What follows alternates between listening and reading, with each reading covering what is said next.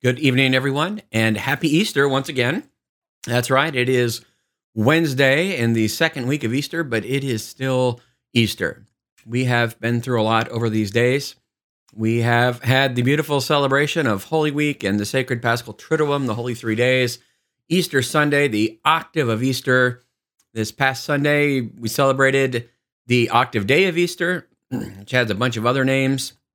And then now we have transitioned into just the season of Easter, which will go on for well, six more weeks. So we've got uh, a lot to be thankful for, a lot to celebrate. We're going to unpack a little bit of that uh, this evening.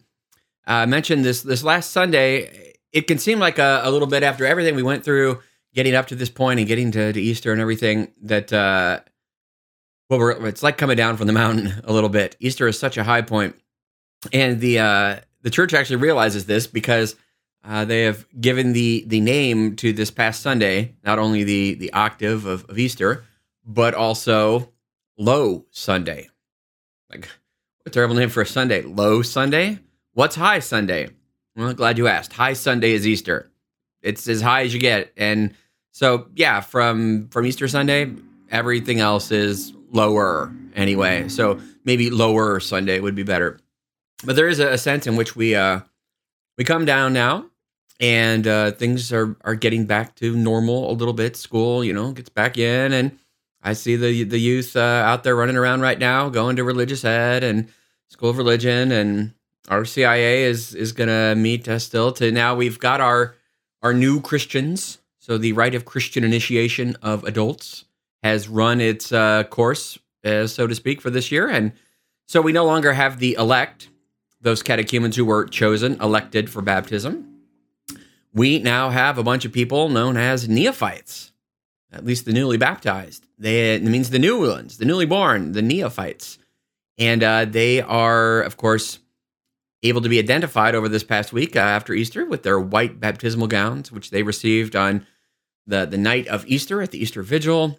And so this this last Sunday, as well as being Low Sunday and the octave of Easter, is also known as Dominica in Albis, or Sunday in White, because it is the time where all the catechumens, now neophytes, come with their white baptismal garments, and they've been wearing them for a week, and now they take them off.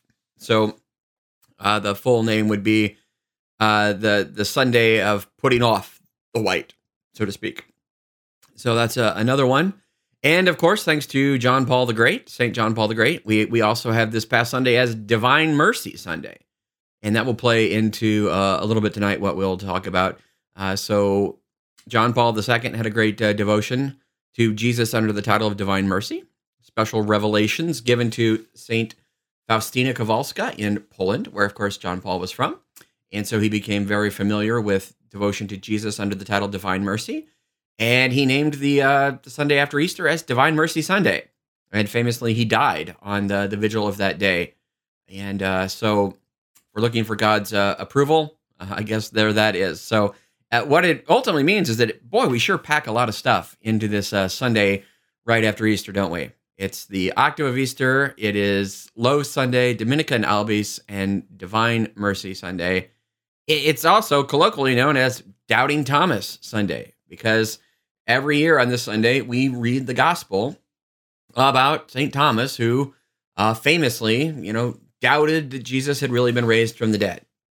And we'll talk about that tonight, and how Jesus reappears, and what all that means for us. So good to have you with me uh, tonight. I see Peggy uh, Sumner is watching. Welcome, Peggy. Good to have you with us on Sean the Baptist Live tonight. And um, we are coming to you live from the, the Sean the Baptist page, and uh, Facebook has some issues, so right now I'm also uh, posting across to the, the Saint Patrick page, so that uh, people here at Saint Patrick can... Uh, get it directly off that page, but be sure to follow Sean the Baptist on Facebook, because in a while that's going to be the only place that I'll end up uh, posting live stuff, and then I'll I'll copy it over to YouTube. But um, for now, uh, if you haven't already done so, uh, please go to Sean the Baptist page on Facebook and make sure you give that a follow. Uh, maybe you had liked it in the past. Uh, Facebook is changing a little bit, so you need to follow it. Uh, so. Just click on the little link for, for Sean the Baptist, and go to that page and make sure up at the top uh, that you have followed me. And that way you'll get all the, the latest updates and things. And when I, who knows, every now and then I might want to just turn on the mic and go live and say, hey, here's Father Sean. And uh, Sean the Baptist is live. So uh, a lot of you jumped on right away this evening. And uh, I can I can see all the, the, at least the numbers of the people. So that's nice. Uh, before we, we get into a little bit uh, more to the, I, I suppose, the the rest of the show tonight, I I might just uh, say a little bit that people have asked, like, where have you been? Father Sean, you, you disappeared for a week. Well, um, fortunately, most people don't care uh, because they're like, well, hey, I mean, it's the, the week after Easter, you know. Uh, priest, uh, priests need a break, right? Well, certainly that is true. I, uh, I often see pictures on the, the internet of uh, Easter Monday memes, as it were, and pictures of like dogs just flopped over, distraught, asleep, just passed out, and saying, you know, like every priest on Easter Monday. Um, yeah, true. But then you've got the octave of Easter, and uh, Even uh, Divine Mercy Sunday becomes uh, another big thing, and so really, it's uh, it's a little bit this week uh, that um, you know kind of feels like okay, we can breathe again. But uh, a little bit more than that for me this time around. I uh, last Wednesday had some surgery. I'd mentioned that uh, before in the podcast. I was going to do that. I, I didn't make a big deal out of it to you know announce like, hey, I'm going away or anything like that. But um, good to be back now. Susie's on. Good to see you, Susie. Uh, But yeah, so it is, well, was, I guess, kind of a, a major uh, surgery. So um, two years ago, I had bariatric surgery or weight loss surgery. And um, since that time, I lost about one hundred twenty pounds or so and still still going. But, um, you know, as a result of that, I I had all this extra skin flopping around. And they, they told me, you know, this is going to happen. Like skin doesn't like... Um, retract exactly. All you women out there who have given birth know how this works. Uh, so they told me, yeah, I'd probably need plastic surgery uh, before too long. Um, and uh, I realized that, yeah, I, you know, I didn't care necessarily about the uh, cosmetic look part of it, but I, I feel like I, I want to be healthy and continue to be able to exercise really. And I have even considered like being a military chaplain still, something that, uh, I always wanted to do, but never really thought that I could because I was just too overweight. Well, now I'm I'm getting down where I can do it, and I, I've been trying to to run and, and exercise more, and uh, all that extra skin and stuff flopping around was, was definitely a problem. So I, I decided I would do it. One of those things I found out insurance doesn't cover. So talk about you know adding insult to injury. As painful as the uh, uh, surgery is, the cost of it out of pocket is also a, a little bit uh, painful as well.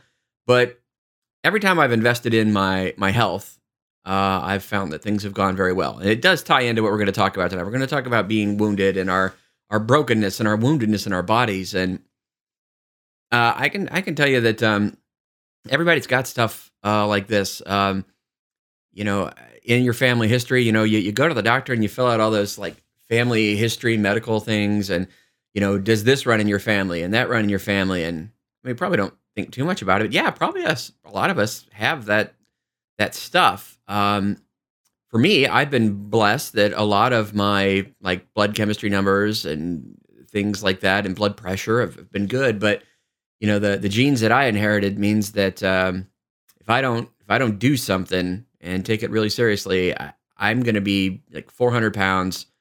And not really be able to do the things that would be good for me to do to stay healthy, and uh, that's and there's no no shame in that. That's my my genes. That's my my whole family, largely on my my dad's side, but a little bit on my mom's side. Uh, so you know, I had to kind of get serious about that and say, all right, I'm I'm forty-four now, and um, you know, two years ago, I, I I like to joke that I gave up eighty percent of my stomach for Lent. Uh, because I had uh, what's called a, a gastric sleeve. So they go in and they they basically remove, uh, like, yeah, like eighty, maybe even ninety, I forget now, part of the, the stomach, and they leave just a, a little sleeve of a, a stomach. That's why I call it a gastric sleeve. They don't actually, like, put anything around the stomach like, like I would have thought, but um, yeah, they just leave you a little stomach. And I, I know I was thinking, um, gosh, I'm only at that time I was what forty-two, and thinking like, boy, this is the rest of my life. I love food. I and you know, obviously that's that's a little bit how you get overweight, but I I don't even necessarily love it in excessive quantities. I just I really love taste of different foods and all different kinds of cultures and things. And um, so yeah, that was a, a real scary thing to say. I'm gonna I'm gonna have this bariatric surgery, but I did last uh, two Lents ago, and uh, over the last two years, um, really over about a a, a year, uh, I lost about one hundred twenty pounds, and uh, it's been a little steady. Little little bit up even since then, and that's what really kind of kicked me into gear to say, um, man, I'm not exercising the way I, I should. I've I've stopped losing weight just based on the the surgery and my modified diet alone. Um, you know, maybe it's time to have the uh, the plastic surgery to, you know, uh, kind of mark the transition and and get rid of the excess skin and. Um, So I decided to do that this this past week. If you're just joining us, John Anthony's on. Good to have John with us. Um, yeah, I decided, all right, let's do it. Um, I've had brain surgery. I've had gastric surgery. So I thought, what the heck? How how bad can it be to just, you know, get some excess skin removed? Oh, boy. Okay, so it's a, it's a week later, and um, I am still really... Really, I'm sore and swollen, and I I didn't know if I was even going to be able to do the Sean the Baptist show tonight. Uh, but I, I thought I gotta I gotta get back on and uh, at least try to say hi to people and make sure people know I'm still alive. Um, but yeah, so uh, the John's calling me the Bionic Man, great, and Joyce Gross goes on. Good to have Joyce on, uh, talking a little bit about some surgery I had last last week to. Uh, Remove excess skin from all the weight I lost. And and, and let, let me say that uh, as far as like reasons to need surgery, the fact that you need surgery because you lost one hundred twenty pounds, okay, I can think of worse things. So, you know, worse would be like I had, you know, like gained one hundred twenty pounds and my skin's gonna explode if we don't like, you know, amputate something. I mean, that that would be worse. So this is a good reason, I guess. If, if ever you're gonna need a good reason to uh, have surgery, I guess this one is it, because, well, I lost one hundred twenty pounds and now I need to need to get rid of that that old man, as Saint Paul says. You know, I was thinking about uh, the where Jesus talks about the the wine skins that uh, you know, new wine is put in wine new wine skins. Um, like yeah, I guess for this Easter I kind of got a new uh, a new wine skin, a, a new Sean skin, as it were. Um, but here's the thing, I.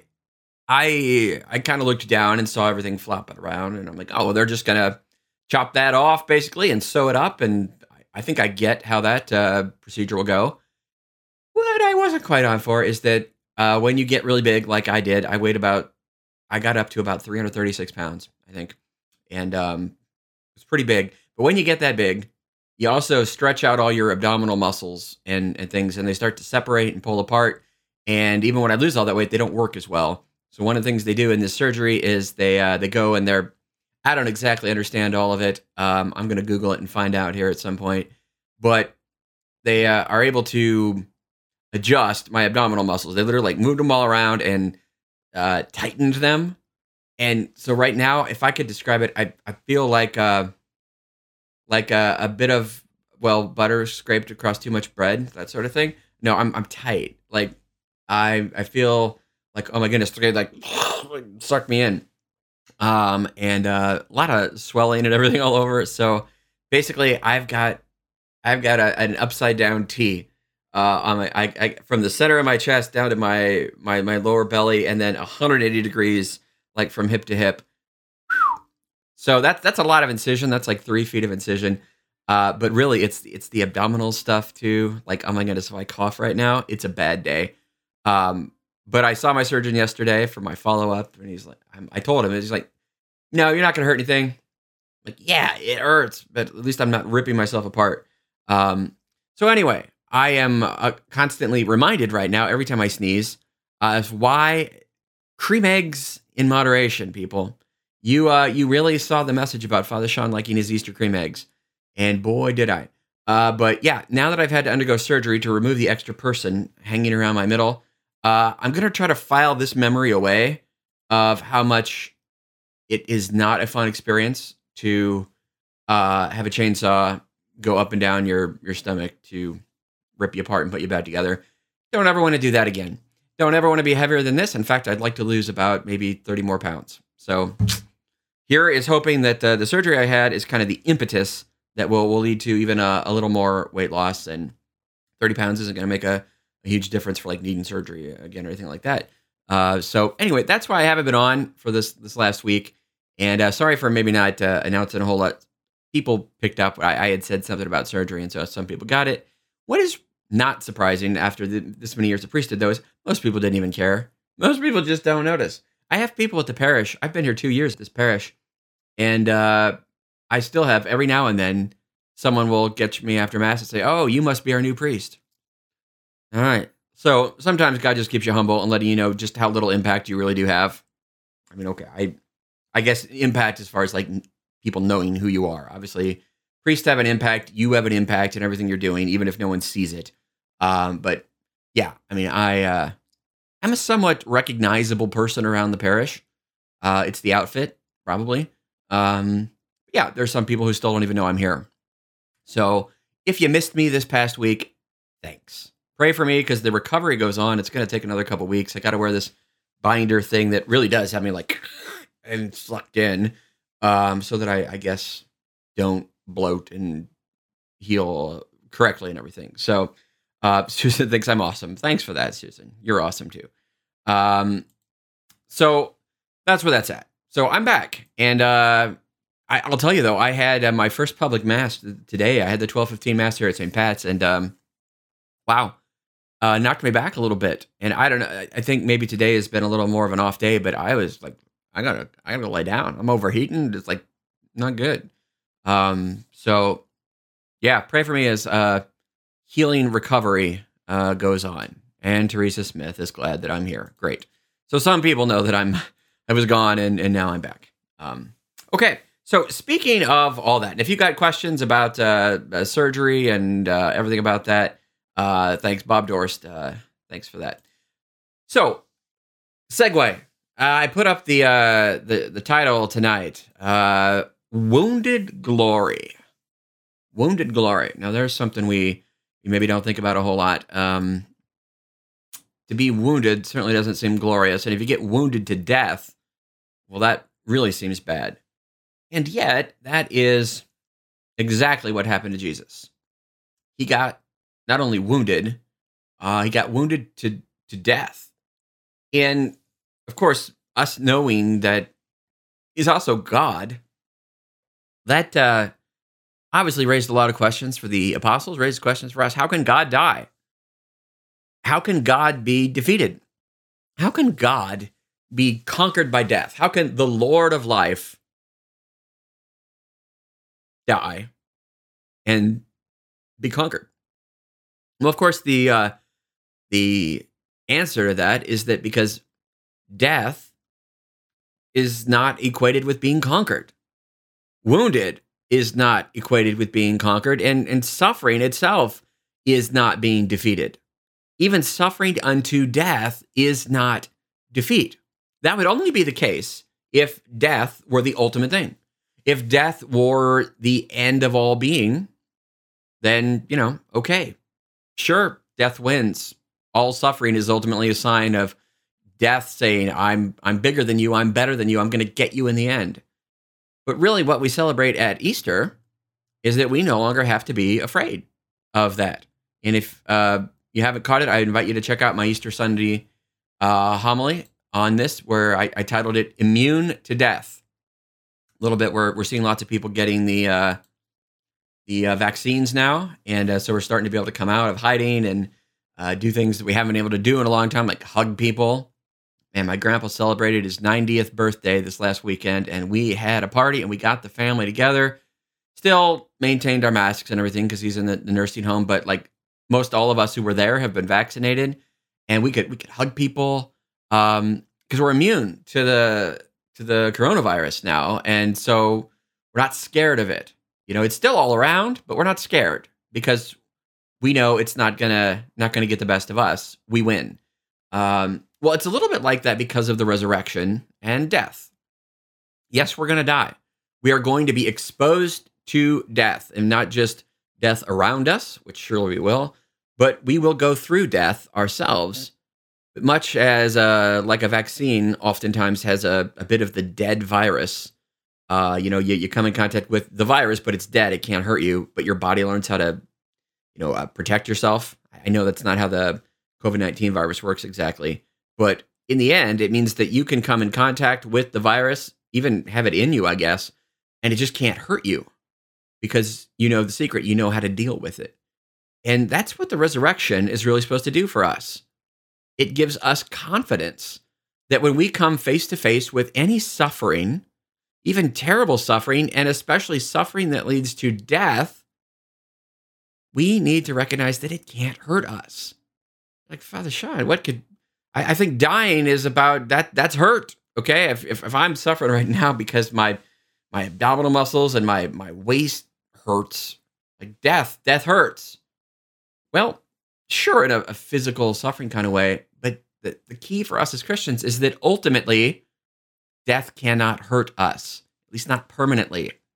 Death, where is your sting? Oh, hell, where is your victory? Oh, church, stand in the light. Our God is not dead. He's alive. To paraphrase Matt Maher, my favorite Christian artist. Well, what we know then is that woundedness, although certainly painful, difficult to deal with, not wanted, not welcome when it comes. You don't have to say, I have to like pain. Definitely not saying that. What we do know is that it is not the end, that we need not be afraid of it. And and for that, um, let's look a little bit at this, this Sunday's last gospel. And this is, of course, as I said, the, the famous story of uh, Doubting Thomas. Um Before that, Jesus uh, appears, and um, in the various accounts of the, the resurrection, we see Jesus appear, and all right, this is this is Jesus risen from the dead. So this is his his glorified body, and we know it's not like a normal body because he walks through walls. It says, you know, he appeared in the room, although the doors were locked. He just came walking through the wall. All right, so there's. There's something about this body that fits with the, the body of Jesus who existed before and during his death. They know it's Jesus. It's not some ghost. It's not some, you know, figment of Jesus. They know it's really him. So there's some connection with his earthly body before his death, the same body that died on the cross. But there is obviously something about this body that is new, and it has powers that no regular body would have. Talked about this before when I did my uh, Holy Saturday preview about uh, the Shroud of Turin, that the image that's left there, it was like it was burned on, like a like a radiation burn, but it's not. It's not a radiation burn, but it's like that. Uh, some incredible burst of energy is like the best explanation we got. Something like that is what happened at the moment Jesus rose from the dead, and that's just in the worldly, earthly kind of explanation. In the end, we...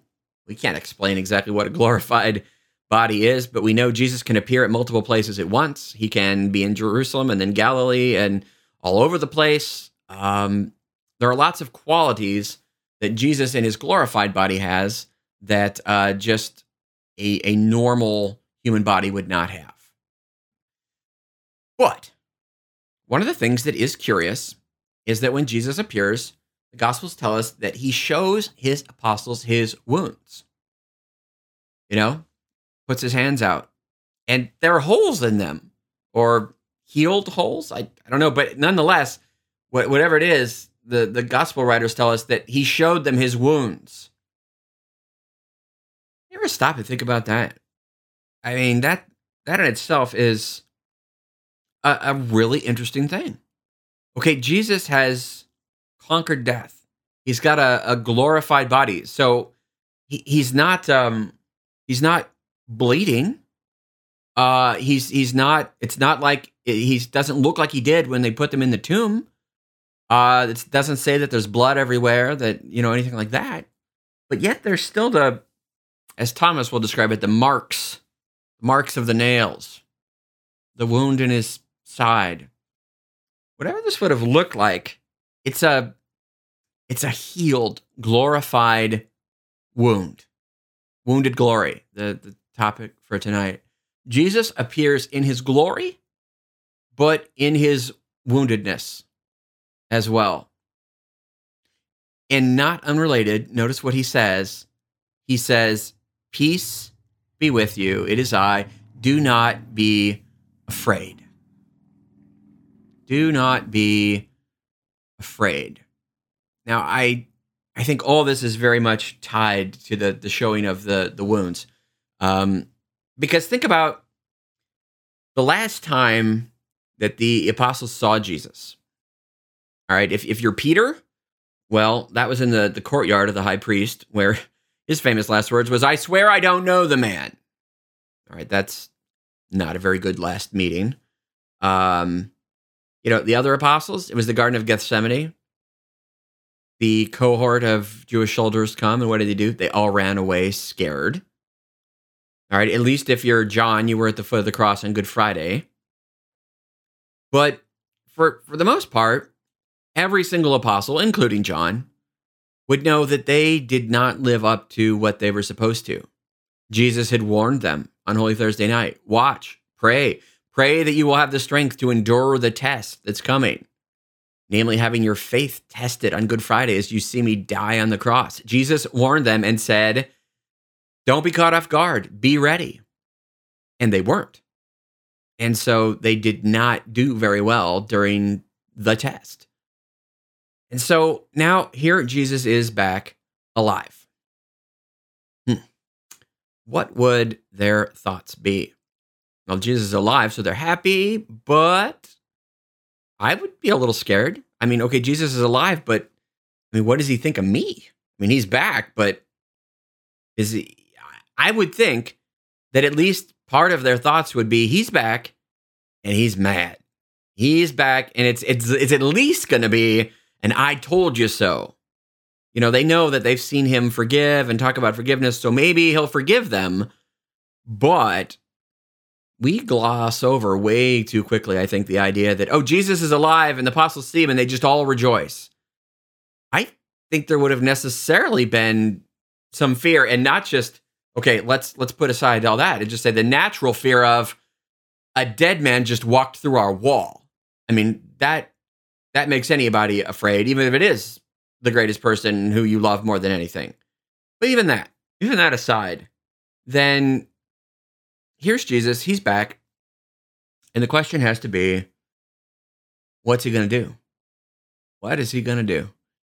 Is he going to get angry at us? We're going to get a lecture? He's going to say, "I told you so." He's going to kick us out?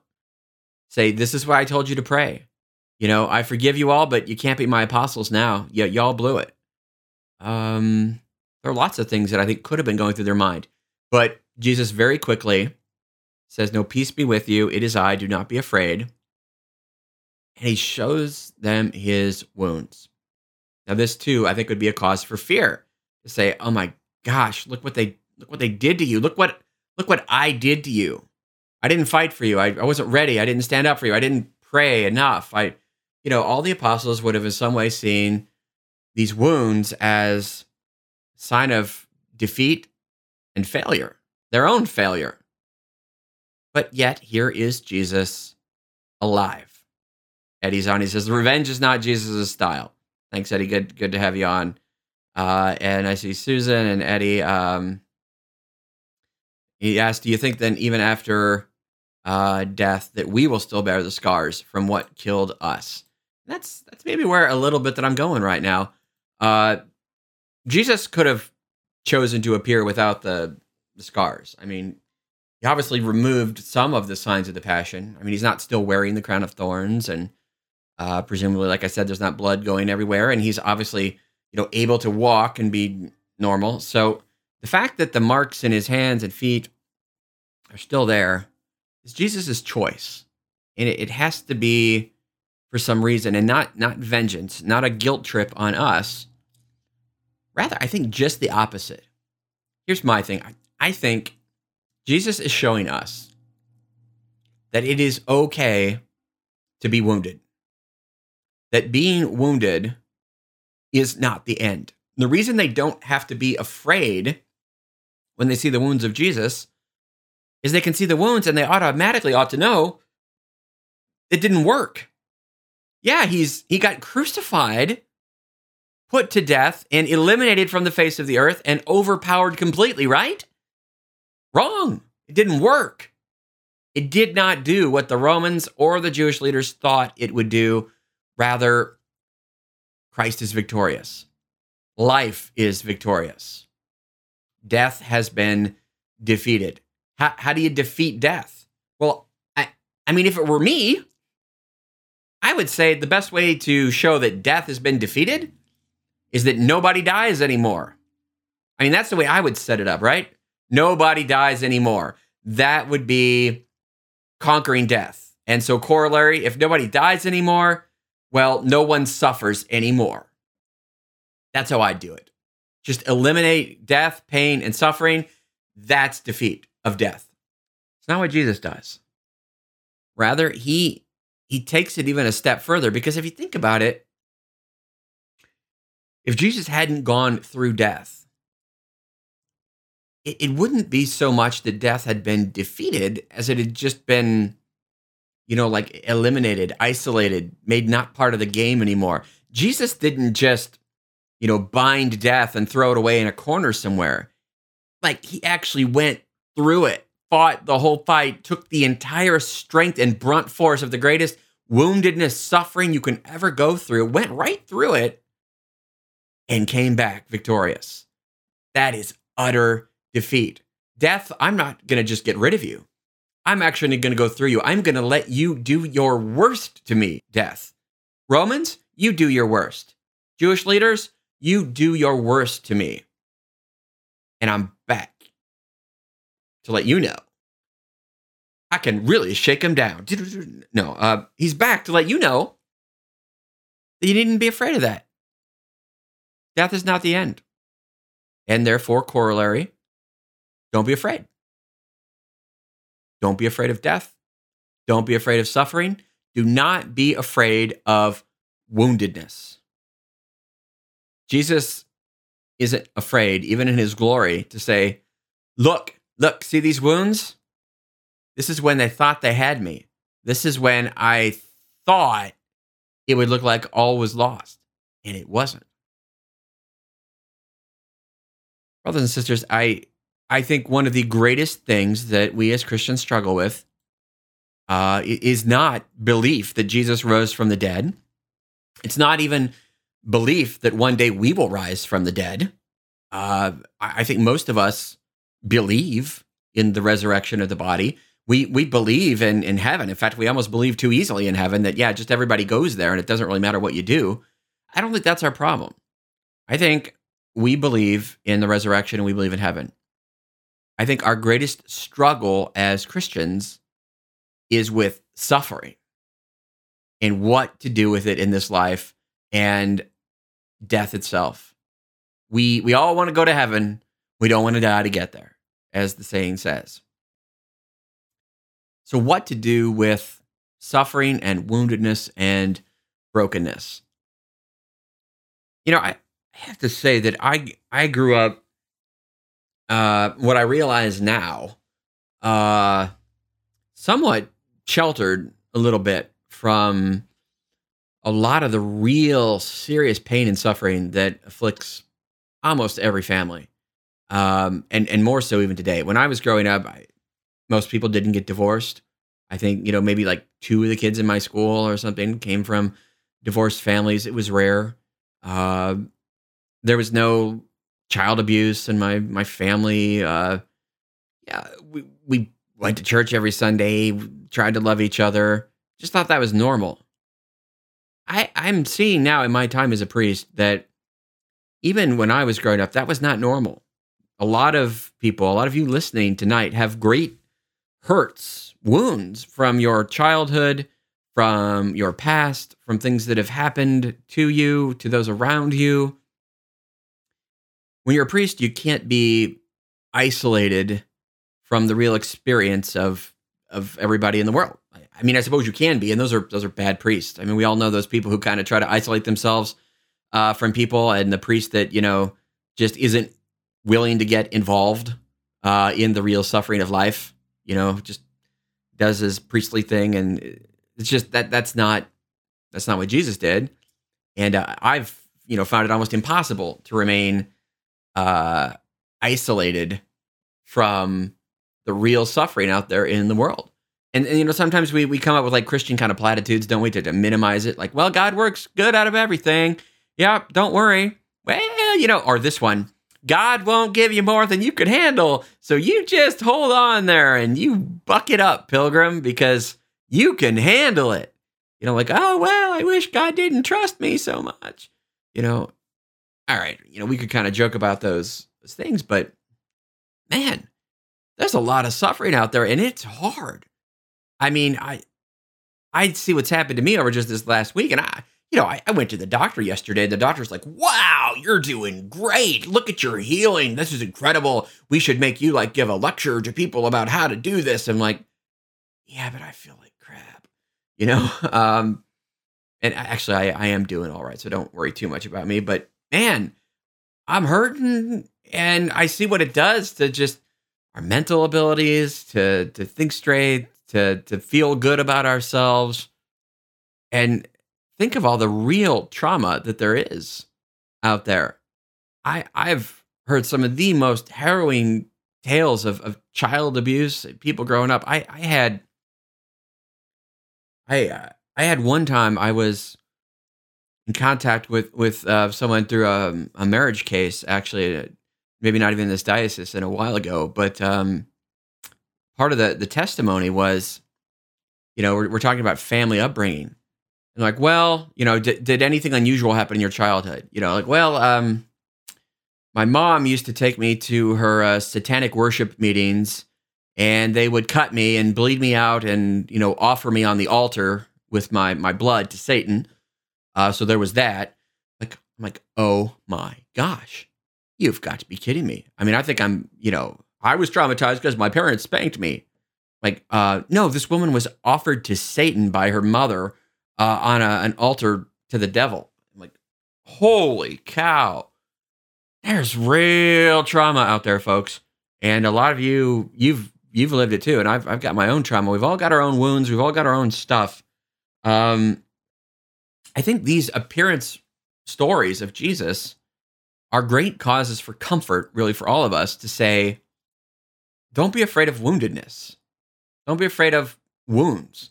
Even in that, that beautiful image of divine mercy, we know Jesus is, is pointing to his, his wounded side, his heart, where the blood and water flowed out. Now it's a beam of white and red light that, that brings, you know, not Jesus bleeding to death, but mercy, bringing life to those who are dead in sin.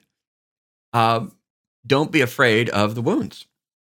And, you know, Thomas in the gospel this past weekend is is the beautiful kind of example of, of that too, that Jesus is like, all right, bring your, your finger, put it, put it in the nail marks in my hands, put your hand into my side. How does that even work? I mean, I'm talking, I, I've got stitches up and down all over the place. And if I were like open, be a infectious disaster. I'd be feeling horrible. And yet somehow Jesus doesn't just have wounds, but they're open wounds.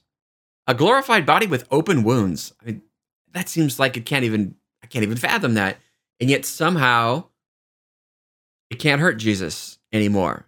Yeah, he's like, Thomas, you know, you need proof that I'm I'm me, I'm alive. Good, put your hand in here. But in doing so, also see that it doesn't hurt Jesus.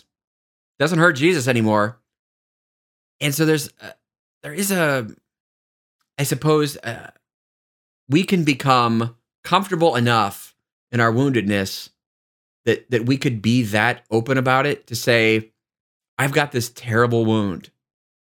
I've got this terrible trauma that's happened to me, or this terrible hurt that I just keep carrying around and it won't leave me. Can we imagine ourselves getting to the point where we would be able to say, here, just touch it, touch it. You know, when I'm wounded, like my, my whole stomach right now, I'm like, don't touch me. Don't touch me. I don't want to roll over in my bed. I can barely get up out of my chair. It it hurts to move. The last thing I'm going to do is touch it. Jesus, like, here, here's the most painful thing to ever happen to me. Go ahead, touch it. Just, yeah, just go ahead, touch it. My my side that got pierced with a lance so that I bled out from my, my heart, water and blood. You just go ahead and put your hand, just shove it right in. Holy cow. I mean, that is just, I don't know, it, it's it, it's like coming up against a, like a rubber gun or something. Like, no, here, touch it, see, it's not real. Except that the wounds are real. They're just, they can't hurt us anymore. And, and that's the ultimate, I think, kind of sign of of, of healing a little bit. It, it's not that the wounds are going to go away. And, and hear me on that, brothers and sisters. Jesus still has his wounds. Glory and victory does not come by eliminating the wounds. Not even after his resurrection from the dead are Jesus' wounds eliminated. Death is not eliminated after Jesus' death. Rather, all of it is inoculated. We are immune to it. We've still got the wounds, but hey, touch touch me. Hey, it doesn't hurt. Doesn't hurt anymore. That's that's what we can hope for in this life, that we can live our lives here and now in such a way that says, all right, I'm going to get wounded. I'm going I'm going to get hurt. I am ultimately going to die. And all that's going to be painful. But none of it is something that I need to lose my peace about or something that I should be afraid of. That's the message of Jesus come back from the dead. Uh, yeah, Susan, uh, suffering makes us grow. Wow, I actually prayed for suffering and was blessed with it. Um, yeah, that's a, that's a tough one. And there are saints who prayed for more suffering. Now, Saint Rose of Lima is is one of those saints, and quite frankly, she drives me crazy because I no, not every saint is the same. So I don't have to be a saint like Saint Rose of Lima, but we read her story in the, the Liturgy of the Hours each year, and she's like, if people understood the value of suffering, we would beg God to send us more suffering. I'm like, no. No, I wouldn't. I mean, okay, or else that's that's just proof that I am really not that holy, uh, because I'm I'm not even close to that. But here here's the truth behind that, though. No one should should pray that I want to feel hurt, okay? That's that's a psychological illness, okay? Rather, what, what Saint Rose of Lima is seeing, and, and probably what Susan was referring to, is that we see the good that can come of suffering. Like, it, it takes maybe selfishness away. It gives us gratitude. Boy, you take your health for granted until something goes wrong. That's for sure. Um, all of a sudden, now you're grateful. Wow, I've been blessed with great health, and I know it because now I don't have it, and it's no fun. Um, so we can grow in gratitude. We can grow in discipline. We can ultimately realize perhaps more from suffering that this life is not all there is, that if there were no death and suffering, then I would be in this life forever, and that's actually not good. I actually desire heaven. So suffering reminds us of that. So there is all kinds of good things that really come from suffering. And and here's where the little bit, well, you know, God brings good out of everything. This this is actually true, that the only reason that there is suffering, that God allows suffering, is because good comes out of it. Now, we know that we're not we're not allowed morally to say, well, let's do evil so that good may come of it. No. And so God doesn't work that way either. It's not like, you know, I think I'll send some suffering because I really love this person. Um, you know, maybe in extreme cases, God allows stuff like that. Like, you think of like Job or something like that. Um, but no, God allows suffering, and it, it's only because it can't hurt us anymore.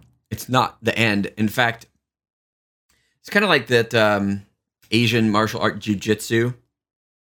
You know, there's, there's you know, karate and taekwondo and different things like that. Um, but jiu-jitsu is, now I'm not an expert here, but from what I understand, is more about using the aggression and strength of your opponent against them, like re- redirecting it, kind of. And so that is more what Jesus has given us the ability to do. To say, okay, death, give me your best shot. You think you're gonna, you think you're gonna eliminate the Lord of life from the world and end his mission through crucifixion. All right, go ahead, try that. And in the end, what happened? Jesus just obliterated death by going through it. Totally annihilated death. Didn't see that coming. Death thought he'd won. Jesus totally jiu-jitsu'd that, flipped it around, used it against Satan. And he does that with us. I mean, the fact that there is suffering is evil. Okay, we would call suffering physical evil. We often think of evil as like somebody does something wrong or something really, really bad. That's evil. No, e- evil is also in the physical realm. So because we're created in God's image and likeness, theoretically in the, the Garden of Eden and the original creation, Adam and Eve shouldn't have been suffering. Because of sin, because of the fall, there is suffering. All suffering points us to the fact that things are not as they should be. So when you hear me talking about don't be afraid of suffering, you know, have peace, I'm not saying you gotta like it, okay? It's not supposed to be that way. Death is always going to be, it shouldn't be that way. And if we ever get to the point where we think, oh, I'm just okay with death, then we're, we're missing it, because then there's no great victory over it. In order to have a, a victory over something bad, you have to have a real enemy. And, and death is a real enemy. It's not supposed to be here in God's creation. Suffering is not supposed to be here. But after the fall, it is the way God allows it to work, such that it brings about our greater healing and glory. Our suffering is allowed by God because it can, in fact, bring us to the glory of heaven. Wounded glory. Think about all the, the times in in my life that it was suffering that kind of kicked my butt a little bit to kind of get going. And even this, uh, you know, I was joking about the whole pre-made thing, but yeah, I don't know how long it will last, but right now I'm thinking about, you know, if I, uh, if I eat that cream egg, if I go out and binge on those nachos or whatever, let's not forget the pain of having your entire stomach chopped off. Okay. Um, There, there is a bit of that. More than anything, though, suffering is just a chance to say, you know what? This is not my home. This is not my home. I am not meant to live here forever. I was talking with a friend this morning, and um, we're, we both went to college together, and, uh, you know, we're saying how that uh, she got in her car afterwards, and the, the John Mellencamp song, Jack and Diane, came on. Whoa! Life goes on long after the thrill of living is gone. We're both kind of just like midlife, you know, lamenting the boredom of it a little bit. Maybe not even active suffering. I mean, there is suffering. Both of us were talking about health issues and things, and like, yeah, mid mid forties and in life, and all of a sudden, body starts to go awry. But then there's also just a piece that, okay, life doesn't have to be super intense happiness all the time.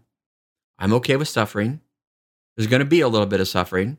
And eventually, that suffering is going to lead to my death. And I'm okay with that. Not completely okay, because there's that natural, I'm created for God, uh, self-preservation thing that's put there by God. But there is a sense in which we both said, you know, if this were the end of it soon, that'd be all right. And and that's where I, I think there is a good, healthy balance there.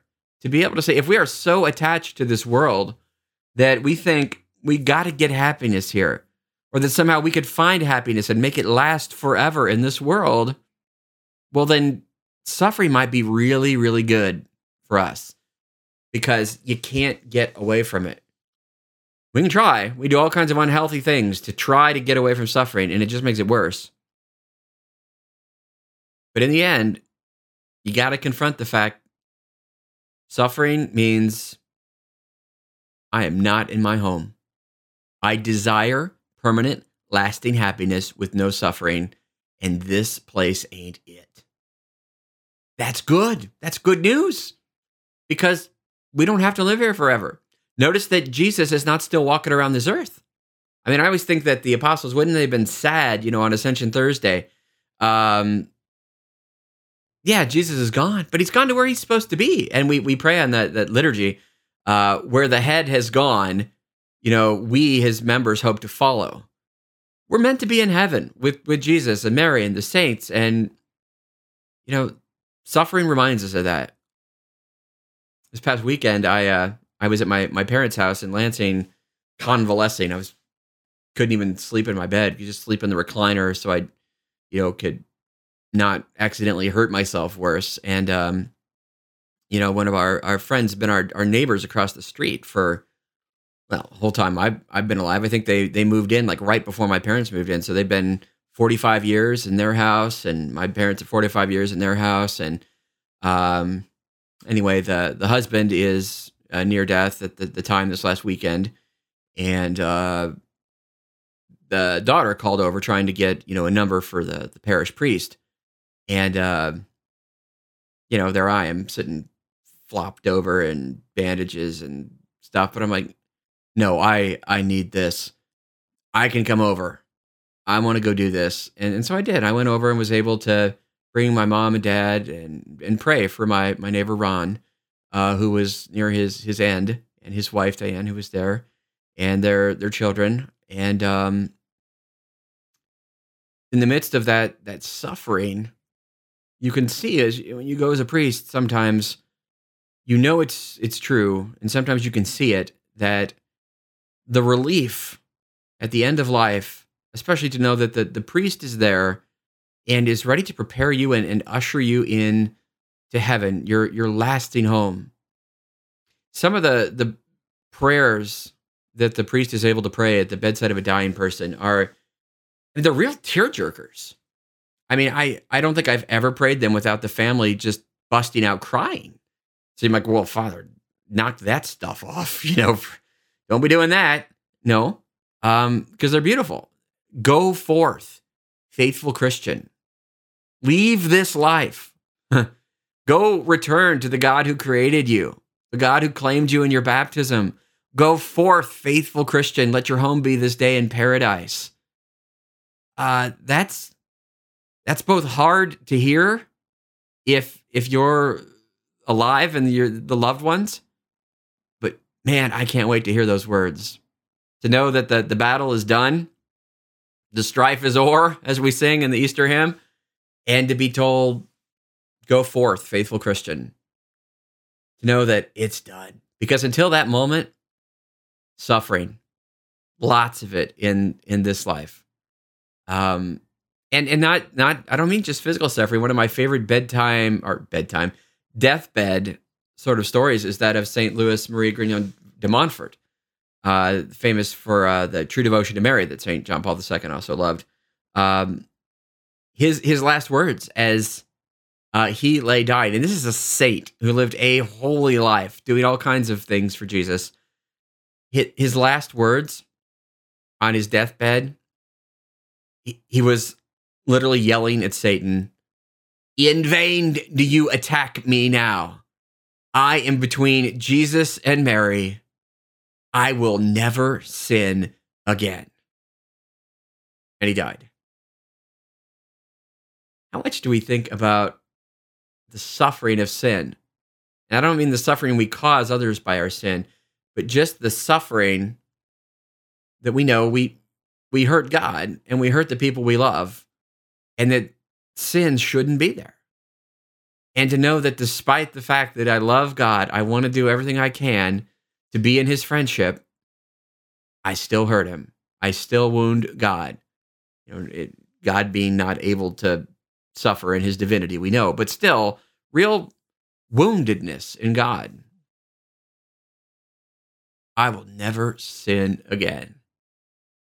Those are some of the happiest words I can think of at death, to be told, go forth, live in paradise, and, and to know that really the battle is done. Battle with physical suffering, battle, battle, battle with physical evil done, but just the, the battle of having to battle Satan every day to try to live in friendship with Jesus with an enemy that doesn't want you to. I mean, that's frustrating. And I, I used to think I was on for this when I became a priest. Like, oh, if you become a priest, Satan is just going to kick your butt. like, okay, yeah, I'm up for that. Yeah, I'm even up for the challenge. Bring it on. Yeah, a little more than I thought, even. Um, Satan definitely gets his blows in. But that's back then. To sum it all up tonight, brothers and sisters, woundedness is not defeat. Wounds are present in the glorified body of Jesus.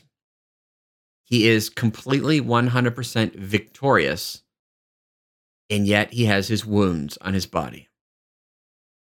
You and I are wounded. We have our wounds. Some of them are not our fault. Trauma of early childhood abuse or emotional struggles or neglect or, or just things that happened in the family. All kinds of stuff eh, that we're carrying around. Not your fault. And and yet it affects us. And some of the stuff we could say, well, this this is my fault. I I got myself into this trouble. I made a bad choice or bad choices. And so I went down, and so I'm suffering because of what I, I did. Okay, still not your fault. I mean, yeah, own up to what's yours. Take responsibility. But then realize even that, the fallenness, the brokenness of this world, the fact that we choose the wrong thing instead of the right thing. Like Saint Paul said, why, why do I choose the thing I don't want to do? And I don't do the thing I want to do? I mean, this is Saint Paul. We we all face this. Even that.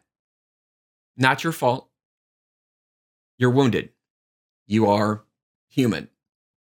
And Jesus, after his humanity had been completely annihilated in the worst possible way, chose to appear to us, glorified, walking through a wall, and yet showing us his wounds. If Jesus can show us that a perfect glorified body is in no way less perfect or defiled by wounds of crucifixion, then in no way are your wounds or my wounds in any way defiling of us. Rather, woundedness is a part of being human. And so Jesus tells us, do not be afraid. Peace, it is I. That's my message this week for Sean the Baptist Live on this second week of Easter. And as we go through these days together, let's uh, this week maybe be mindful of our, our woundedness and bring it to Jesus. Jesus isn't just wounded. It says he showed his wounds. Why don't you show your wounds to Jesus this week? Take off the nice little, I'm going to go say my prayers, and I'm going to pray my Our Father and my Hail Mary and my Glory Be. Good, fine, do all that, and then say, and Jesus, this is why I don't like you very much. This is where I would do it differently. This is where I think you've messed it up. This is where I don't understand, Jesus. This is why, Jesus, why all the suffering? Why do you allow this? Now, my, my neighbor Ron died yesterday. I got the word today, and uh, pray for his soul that he is now at peace in that place where we're all supposed to be, eventually. If we're going to get there, be real with Jesus now. Show him your wounds. One day we will rest in peace. But right now, we got a lot of stuff. We got a lot of junk. We got a lot of wounds, and a lot of it's not your fault. There's no shame in this, especially suffering that you don't want, can't change, can't do anything about. Tell Jesus about it. Show him your wounds. Tell him you hate it. Tell him you don't want it. But then those beautiful words of the divine mercy. Jesus, I trust in you. I pray you can do that this week, brothers and sisters. And next week, uh, we have a school confession at uh, six thirty. So I will be doing the live portion of the show from five thirty to six thirty. And then, uh, of course, it'll be there by the time you jump on at six thirty. But um, if you want the live part next week, five thirty p.m. Central Daylight. And, uh, of course, this will be available on the Sean the Baptist page. As I mentioned at the beginning, please go to the Sean the Baptist Facebook page and follow me. Figure out how to do that. And uh, we'll be all together again uh, next week. And, uh, wow, my my computer is just blinked on me as, as if we're losing our internet. So it is seven thirty here in the Central Time Zone, and it is time to end this week's episode of Sean the Baptist Live, where we've been talking about wounded glory, not afraid to be wounded, show God your wounds, and one day you will be safely at home in heaven. Rest in peace, Ron. Rest in peace to all those who have died and are now home. May we all be there one day. God bless you.